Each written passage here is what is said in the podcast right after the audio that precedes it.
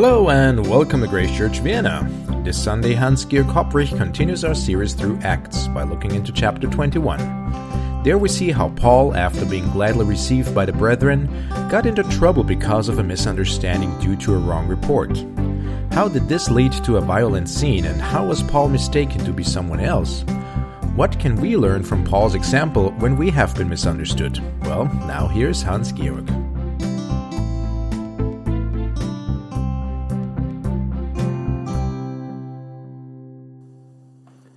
Good to be with you this morning again, and we rejoice in the fellowship of God's people, not only here uh, at Grace Church, but also with many others all around the globe. I'm rejoicing about the fact that um, services do start every hour, 24 hours. Services start and worshiping the Lord all around the globe. We've been in touch this week, um, I think twice, uh, with a little island called Mauritius.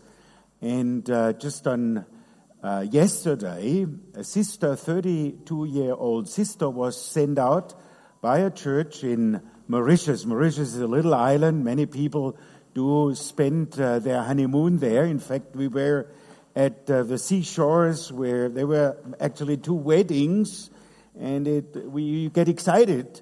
But also, the Lord's work is um, uh, thriving, and uh, so this week uh, we were twice uh, connected uh, over Zoom with um, this little island of Mauritius. Um, and we know that people do pray for us, uh, pray for you uh, in many, many different countries. Grace Church is um, well known in the meantime and with many of our friends internationally. So we rejoice, and if uh, people do listen to us this morning, we welcome you wherever you are, in which country you serve the Lord. May you be encouraged together with us this morning. When misunderstandings take control, we've talked about uh, uh, the Apostle Paul uh, two weeks ago when he was misunderstood not only once. In fact, it put such a burden on him that eventually he um, burst out and, and said to the people, you know, when do you take away that load? I have an overload because you put pressure and my heart is also pressured. So how can I face that?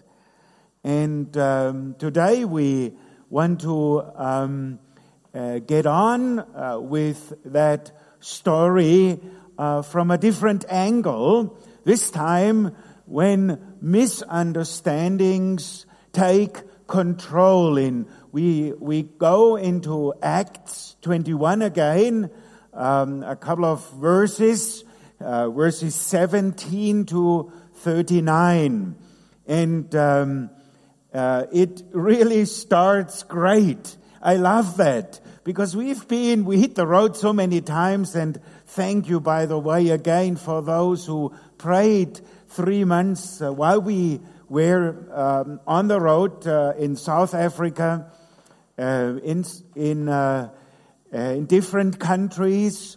Uh, we thank you, and then the welcome in verse 17, Acts uh, 21, verse 17. It says, "And all the believers at Jerusalem welcomed us cordially." Wow, my heart gets warm by this. Welcomed cordially. What a great thing that is to be to made welcome. Welcome um, in the church family, back in uh, uh, in Jerusalem, uh, and so many things have happened, and now Paul has been made welcome together with his team. uh, well, that's, that's of course one side of it, made welcome. But then, once he was welcomed, um, some uh, difficulties arose by that. And I once heard um, somebody saying, to be great is to be misunderstood. To be great is to be misunderstood. And I believe the Bible would agree with that kind of statement. Think of all these great Bible characters who were indeed misunderstood. There was Noah, the ark builder, whom the people and I guess we would tend to do the same. We would call him crazy to build an ark in the midst of nowhere. There wasn't any uh, sea close by. So we, we also would call him crazy, misunderstood. Remember David, the giant killer whom King Saul deemed overly ambitious. There was impulsive Moses to whom the Hebrews said in Exodus 2:14, "Are you intending to kill me as you kill the Egyptian guy?" And in this row of great Bible characters, we cannot forget the visionary Joseph, who saw things nobody really saw, you know, of whom his brothers commended uh, disdainfully in Genesis 37 19. Here comes the dreamer. Here comes the dreamer.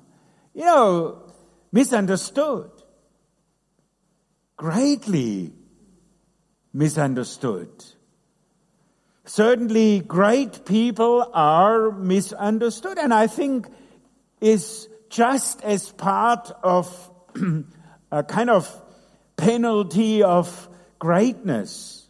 However, may I add some significant qualities and qualifiers? It is no proof of greatness. And secondly, the final proof of greatness lies in being able to endure criticism without resentment. There is the greatness.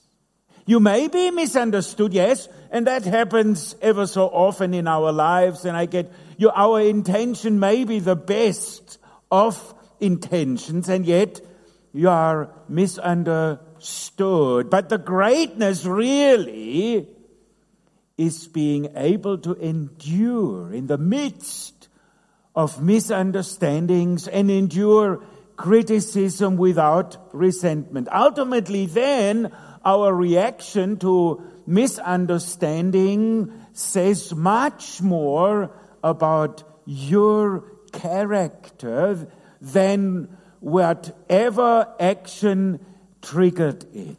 It says more. Even you may not open your mouth, but it says more about your godly character or non godly character that lies behind. Through the course of our journey with Paul, we have seen him react to criticism with a grace and forbearance that illustrates really his greatness. The supreme test, however, will come in Jerusalem at the end of his third and finally and final missionary journey. And as we read already in Acts uh, 21 70, it was a, a pleasant in Jerusalem, it was a, a very pleasant reunion. Initially, Paul's arrival in Jerusalem meets with approval and also appreciation. Dr. Luke, a member of Paul's traveling party, comments in our Bible passage of today, then the next day, anxious to tell them about his most recent exploits. In Acts 17, in Acts 21, 70 to 20, we read, the brethren received us gladly, cordially, gladly. You can see the excitement. Well, our brother is back. Make him welcome. Their heart uh, broke open in pleasantness, in, uh, in excitement, uh, with joy, overjoyed he's back.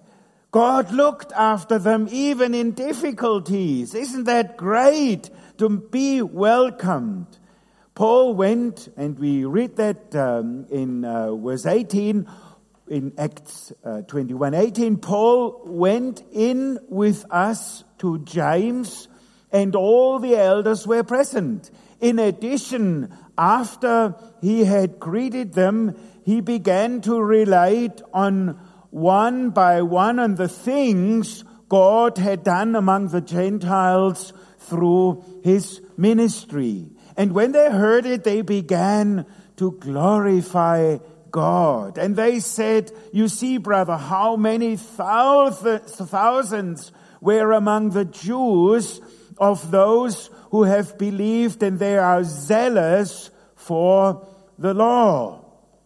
James and the elders praise God for Paul's ministry, but in their response, they shifted slightly the focus from Gentiles, non-Jews, to the Jews. The reason for this shift becomes apparent in what they say next.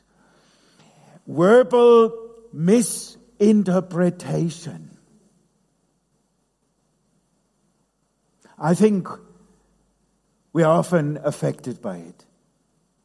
Verbal misinterpretation, a wrong report. Foremost on the minds of these leaders is a rumor about Paul that has been spreading amongst Jewish Christians in the Jerusalem church. And, well, what is being said? These Jerusalem believers had kept the law before believing in Christ and they had continued following it afterwards. They had circumcised their children, observed the Sabbath and the religious feast, and maintained their strict dietary code.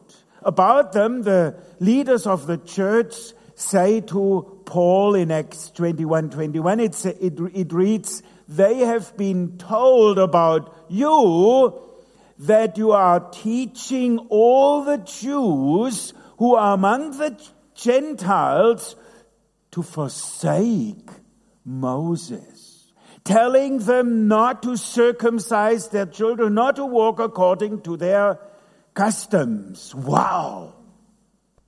What a misunderstanding! It is amazing. They did not look at the facts. Of course, this, this um, accusation was unfounded. He had told the Gentiles that they did not have to become Jews to be saved, and the Jerusalem Council had backed that teaching.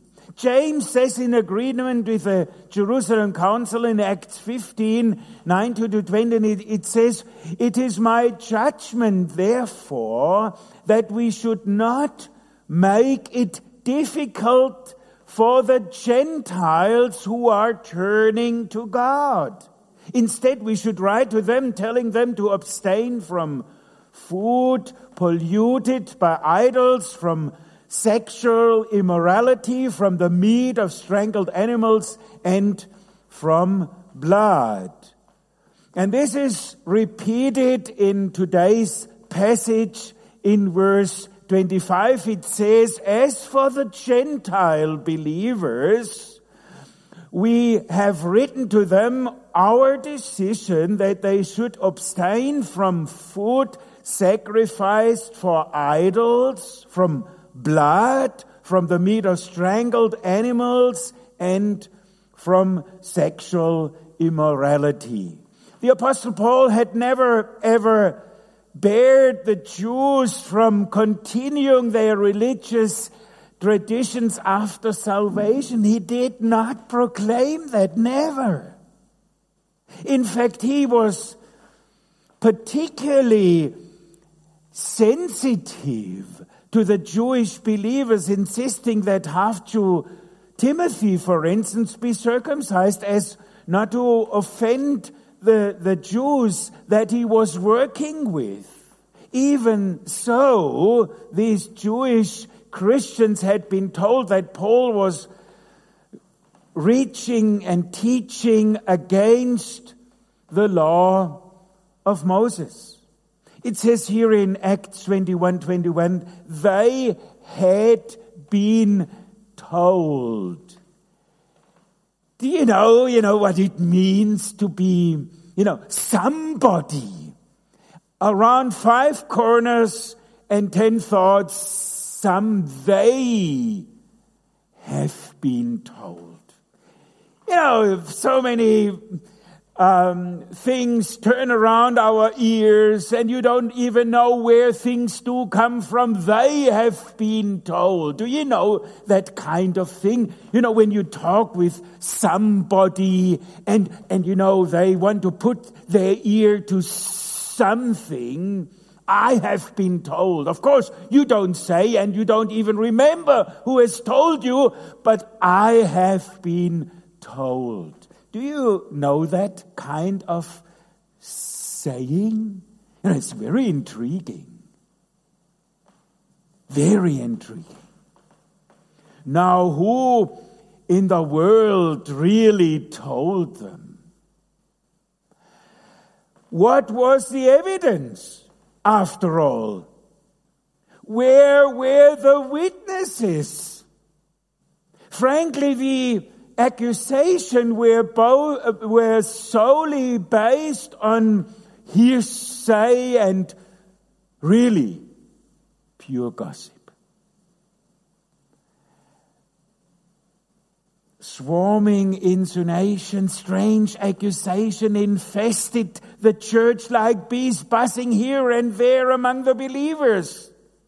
You know how these things are said, don't you? My cousin's sister was, you know, you really can follow these kind of thoughts. My cousin's sister was in Corinth, you know. She was present. And here was a guy. Uh, by the way, do you know Paul? Oh, yeah, I've heard of Paul. And he made some very strange statement. Oh, did he? Paul, how can you call yourself a Jew? He's, he's gone too far now. Did you hear the latest of Paul? The latest. Do you see how misunderstandings grow? Now, then Paul became aware of this terrible gossip, chit chat and murmur. He could have shoot, shot back with fierce defense. Indeed, he had been totally misunderstood. These accusations were really unfair. These people did not know what they were talking about. There wasn't a basis for saying this. Instead, Paul exemplified, and that's where his character comes from. Paul in, instead exemplifies his great character by simply, by simply listening as the leaders formulate a plan to challenge these church misconceptions. Now, what should be done? That was the big question. And what should be done? What then is to be done? That's what we read. That's a big question. They ask each other what should be done as they consider how to convince the, the Jewish believers of, of, of Paul's uh, integrity. They will certainly hear that you have come. Therefore, we read in Acts 21, 22, 25, do this that we tell you. That's what we read. We have for men who are under a vow, take them and purify yourself along with them and pay their expenses in order that they may shave their heads and all will know that there is nothing to the, the things which they have been told about, but that you yourself also walk orderly, keeping the law. But concerning the Gentiles who have believed, we wrote having decided that they would abstain from meat, sacrifice to idols, and from blood, and from what is strangled, and from fornication. We've said that a number of times. This suggests that these four men were poor and without benefactors. They could not complete uh, what the Bible calls a Nazarite vow, so the church leaders suggest that Paul identify himself with them, assuming the expenses incident to fulfillment of the, in fulfillment of the vow, which included the offering of sacrifices. The hair probably intended to, to symbolize the life of the individual was shaved off and burned as an offering. That we can read about that in Numbers uh, 6 verse 18. By recommending that, Paul participated really in the custom. The elders hope he could demonstrate his respect for the Jewish believers and by his action really silenced all these rumors Paul agreed to the plan, leaving out these earlier words written in uh, 1 Corinthians 9. He says, For though I am free for all men, I have made myself a slave to all that I might win the more. And to the Jews, I became as a Jew that I might win Jews. To those who are under the law, as under the law, though not being myself under the law, that I might win those who are under the law.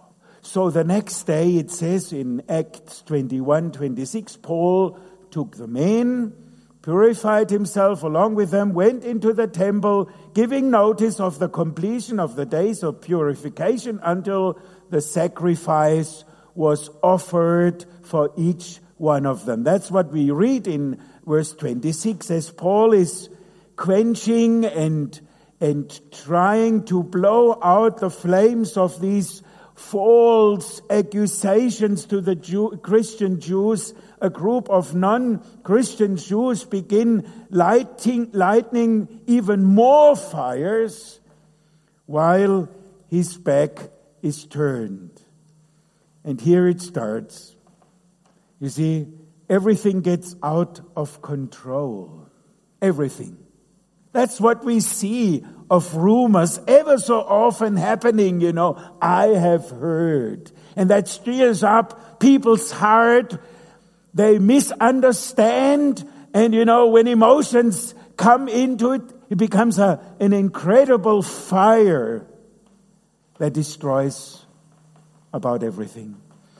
There is uh, physical mistreatment, and we can see that in this kind of violent scene in Acts 21 27. We read, When the seven days were almost over, the Jews from uh, Asia, upon seeing him in the temple, began to stir up all the multitude and laid, laid hands on him.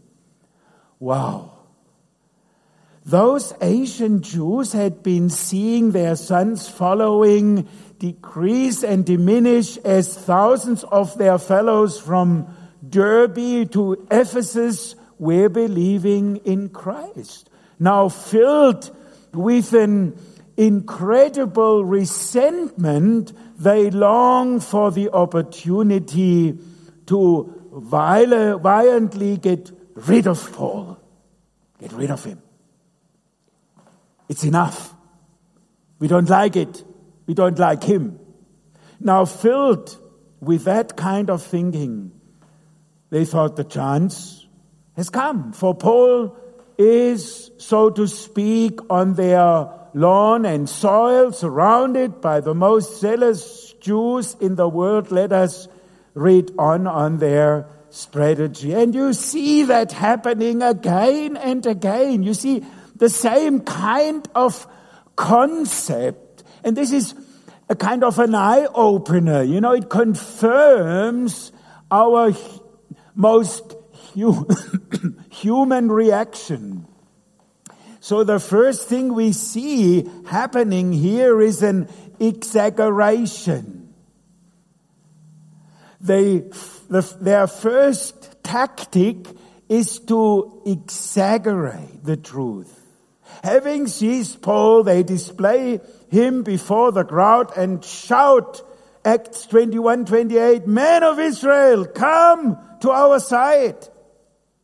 This, this is the man who preaches all men every, can you hear the exaggeration? All men, you know, all preaches all men everywhere against our people and the law and this place. Well, none of these exact, uh, accusations are based on facts and evidence. Can you follow?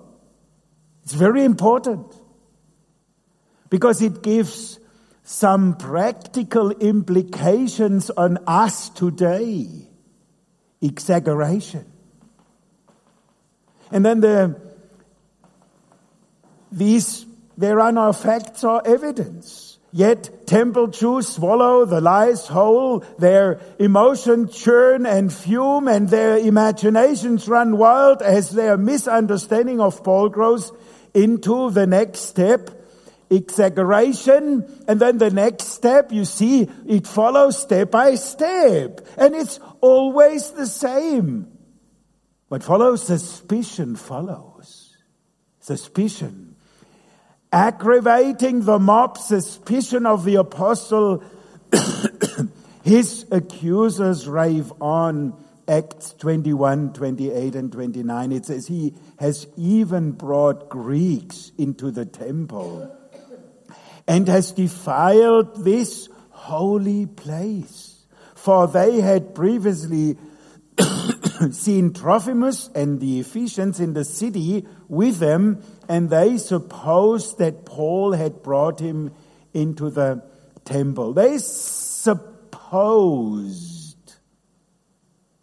that Paul had brought Trophimus in the temple. Had they actually seen him to do this? No, not at all.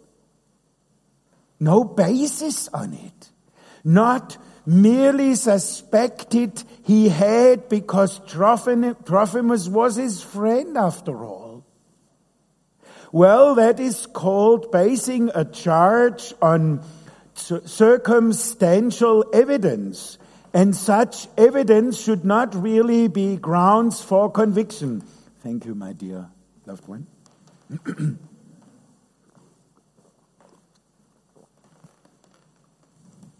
the grounds of suspicious convictions, uh, evidence or nothing, circumstantial evidence. Yes, indeed, this should not be. But as a matter of fact, It was. And by the way, in very Christian circles, would you believe it? Oh, of course, Grace Church, uh, it never happens uh, uh, in any of our Austrian, because we are so proud, and it never happens in any of our churches. Well, my dear brothers and sisters, it happened in a church. May I remind you to that? And of course, what comes out of exaggeration, of suspicion, it, you know, it follows an overreaction. Can you see the, the kind of development? Now exaggeration had led to suspicion, and now suspicion almost leads to murder. Things become serious.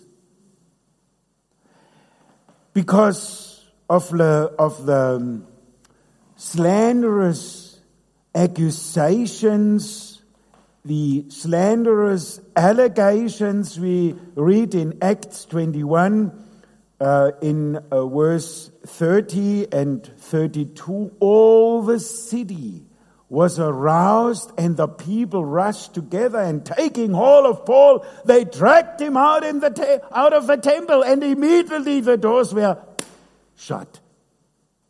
And while they were seeking, what did they want to do? Kill him! Kill him. This is what happens. Kill him. A report came up to the commander of the Roman cohort that all Jerusalem was in confusion. And at once he took along them some soldiers and centurions and ran down to them. And when they saw the commander and the soldiers, they stopped beating Paul. Wow, blood must have run down on his skin, maybe on his mouth. One of his teeth went, went um, inside or whatever. Slam! The doors, like the people's heart, shut tight. As the crowds draw, drives Paul's, our Paul out of the temple to an area where they can vent their rage. Like a wild and furious pack of wolves rounding a rabbit, they begin tearing into Paul. Only the Roman soldiers are able to stop the madness.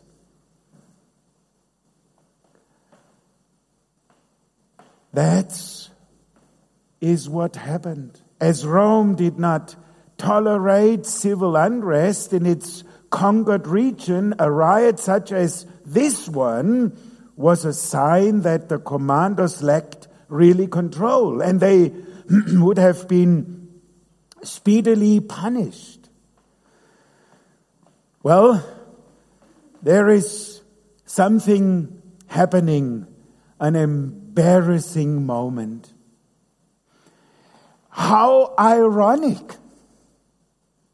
God using um, a Gentile commander to rescue the great apostle Paul with a crowd at arm's length. This man orders Paul to be chained and begins asking questions. Well, you can see the Inquisition starts we read about it in uh, the verse, uh, verses 33 to 36. We read, Who is that man?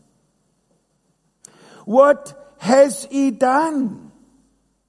Among the crowd, some were shouting one thing and some another, and when he could not find out the facts and account of the uproar, he ordered him to be brought into the barracks and when he got to the stairs, it so happened that he was carried by the soldiers because of the violence of the mob. For the multitude of the people kept following behind, crying out, Away with! Away! Away with him! These raging people must have reminded Paul of those who had chanted, Crucify him. Crucify! Crucify him at Jesus. Unlike Pilate, though, this Roman commander protected Paul, ordering the soldiers to, to what a, it must have been an incredible picture, you know. They carried Paul away on their shoulders just above the clawing of this uh, incredible mob. And here is identity. Having heard only a chaotic garble of shouts from the people, the commander still was curious about this man's identity. Who is he? He thought he knew who he might be. But we read in verse 37 to 39, as Paul was about to be brought into the barracks, he said to the commander, May I say something to you? A little voice of Paul came about. He didn't uh, shout at him. Do you know the seriousness of, of the situation he was in? He was about to be killed. So he, you know, the kind of turmoil in your thoughts, but he said, may. You know, this soft character of him, may. May I say something to you? And he said, Do you know Greek? Then you are not the Egyptian. You know, you see the kind of turmoil of thoughts that was in every people's mind. Then you, know, you are not Egyptian who some time ago, ago stirred up a revolt and led the 4,000 men to the assassins out into the wilderness. You know, that was the kind of strange thought in, in, you know, in, in, in this guy's mind. But Paul said, I'm a Jew of Tarsus in Cilicia, citizens of no insignificant city, and I beg you. Can you listen to these words? May I? I beg. Such kind was the character, the godly character of Paul. May I? I beg you.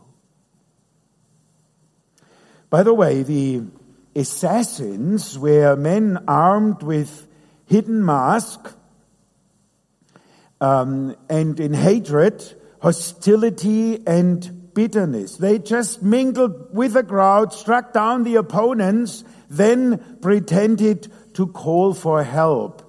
What a lot of lies behind it. These kind of people were amongst the assassins. The commander had thought Paul was completely somebody else, completely thought he's an Egyptian. Can you imagine? What a turmoil of thoughts. In fact, he thought of Paul being this Egyptian who was a Jew who proclaimed himself as a prophet. This was in his mind, you know, this was the kind of focus he put on, on Paul. You know, you can see the kind of strange things that get together in these kind of thoughts in minds of people. He gathered, you know, this um, Egyptian, by the way, he gathered a large a, crowd, a crowd around him, and he intended to lead them to Mount Olives, uh, promising at his command the walls of Jerusalem would collapse. You know, this kind of strange uh, prophecy that comes out, you know, and, and, and the commander here had this in mind. His force actually uh, was attacked by Felix, but the Egyptian himself escaped. That was the kind of story behind the whole thing. The Jews believed Paul to be a blasphemous teacher. The Romans thinks, think he is a dangerous Egyptian brigand. You know, he has some strange thoughts in his mind. So you can see the opposite kind of thinking. Yes, it is indeed amazing how misunderstandings can multiply. It's amazing. They multiply without basis.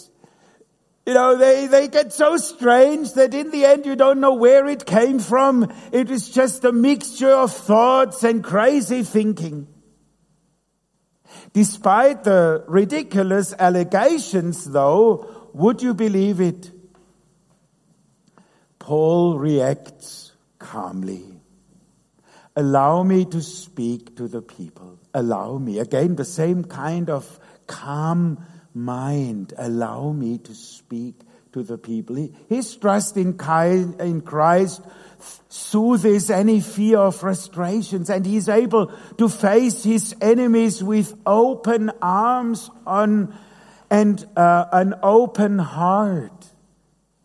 That was Paul's character. God willing, in next month we shall examine Paul's word to his people. Now, for the time being, let us reflect on what we can learn from his reaction so far. And, and I like to finish with that because it is kind of a very practical, you know, we want to learn something. And, and I guess uh, church time on Sunday morning is a kind of a, a training session where we can learn. And I urge you to learn together with me, and I need to learn in that. So, what can we, what is the application uh, of this story? Paul's experience can teach us at least three very important facts about misunderstanding. In the first fact, the reality of it is in is capable. It is inescapable. Misunderstanding, you can't run away from them. They do come. And I'm not a prophet, but misunderstandings will come. Inescapable. And secondly, the reason for it is often unpredictable. We don't know what turns out how things are growing, you know. It goes in so many different directions, you know. It grows. We can't, we do not know where it goes, where it came and how it's developing. It's unpredictable. And thirdly, our reaction to it can be questionable. I guess, I mean, if you're honest, you may have found yourself this morning in a similar situation that you've, you yourself have been in when you've been misunderstood. Okay? Think back. When you've been misunderstood. In other words, even when we have the best intentions, our words and actions can and often will be misunderstood. Yes, it is inevitable. You cannot prevent it. This is because we are humans. And the source of the misunderstanding is something we can never fully anticipate. But when it comes, our reaction to it will illuminate the truth about our, your, and my correct character. What is deep inside comes out then under pressure. We might be tempted to put on a martyr's sackcloth and getting sulky. You know how little kids react? They get sulky. Have you ever seen sulky kids, you know, that throw themselves on the floor and turn them upside down, you know, and shout and do all sorts of uh, questionable, strange things they would never do in a normal situation. Um, like a kid when mom, for whatever reason, isn't ready to hand out the expected dolly or lolly, dolly or lolly or whatever, you know, it's so sweet in my mouth, I want to have it, you know, and one thing occurs with the other and it's going up and down. We may even pull out our battle fatigues and prepare for war. But the right response is to face our accusers with a loving heart. And I'm reminded to a stage in our uh, time in Eisenstadt when we started the church and we had two parties, you know, opposite parties, and things went from bad to worse. And in the process of rescuing the situation, you know, we were standing like this. We were Christians, we were Christian leaders, and I was in the midst. I'm, I have to confess. I hope you bear with me. I'm happy not to come back again to Grace Church if you're not happy. This is the situation. And I'm sure you've never been this. I mean, you're pure Christians. Spuddy, what about you? pure, well, that's who we are. We stand with, not with open hands, but with fists. Yes, we are Christian. Both have been rescued from sin. Christ has died for us, and yet we are ready for war.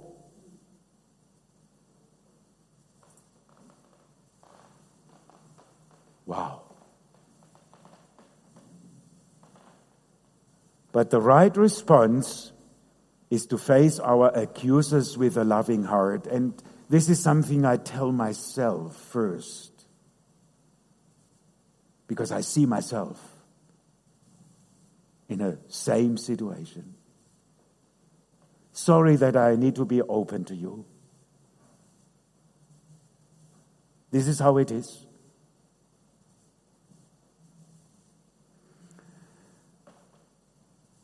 Every local church except Grace Church Vienna is one of Satan's favorable seedbeds for growing a weedy crop out of misunderstandings. Is that true? Is that true? Who wants to confirm? Philip, what about you? Do you confirm that or not? You're a holy church, you know, never things never happened like that. You know, sorry if I confront you, because we want to learn, you know. Are you ready to learn? This is the place, you know, this is where we can learn. Run a race. You need to learn. It doesn't come automatically. This is the place to learn, to be trained in. This destroyer. He tilts our thoughts like soil, mixing in a shovel full of good intention, a bag full of prejudice, and few pellets of pride. Then he scatters an accusing word here, an inflammatory comment there, and waits for them to germinate. You know, that's how it grows, you know. Then he scatters these accusations word around. May I dare to give you an unrealistic, or is it realistic? You know, I want to dig a little bit deeper now. You know, in finishing, I can do that. You can chase me out afterwards and tell me, you know, don't come ever come again. It's enough. I'm ready for that. Sorry, I'm German. I'm very blunt. Let us listen to an after church communication in finishing. I think somebody said we should pray for our church elder son Peter, Daniel says to his wife Julie. At the church picnic, this is how it develops, you know, and some women and even men may find themselves in, in, in, in that kind of communication. At the church picnic, I forgot the matches to start for the, uh, for the barbecue And as I was asking around, Peter said he had some matches. Now, what would a 17 year old boy be, do, be doing with matches? Unless he smokes. Julie finishes the accusation. It may be nothing I know, but when I was a kid, only the smokers carried matches, didn't they? Well, the next day, do you know what happened? Julie is taking on the phone. Yes. Hmm. I can't believe it. I have always thought Peter's car is a bit flashy and you know, Daniel thinks he's smoking too. You know, kind of strange thoughts, yet this is the kind of communication. I wonder what his home like is like. Two months later, let us listen to another chat. I feel that we as the elder board ought to do something. Daniel says somberly, I don't like it any more than you do, but if our eldest son is smoking marijuana and rebelling against his parents, what does that say about the father? Can you see the exaggeration? You know, it just turns in something strange, nearly unbearable. If a man cannot control his own, his own family, how can he lead the church? He is in, on vacation until next week. Now is the perfect time to call a church meeting. Get him out! From matches to marijuana, from gossip to fact, misunderstandings in their story grew into a tangled jungle of false accusations. You wouldn't say that a church is fertile, is a fertile seedbed of unfounded conclusion and gossip, or would you? Have you started or passed along a rumor lately? This is a very personal question. Have you started one?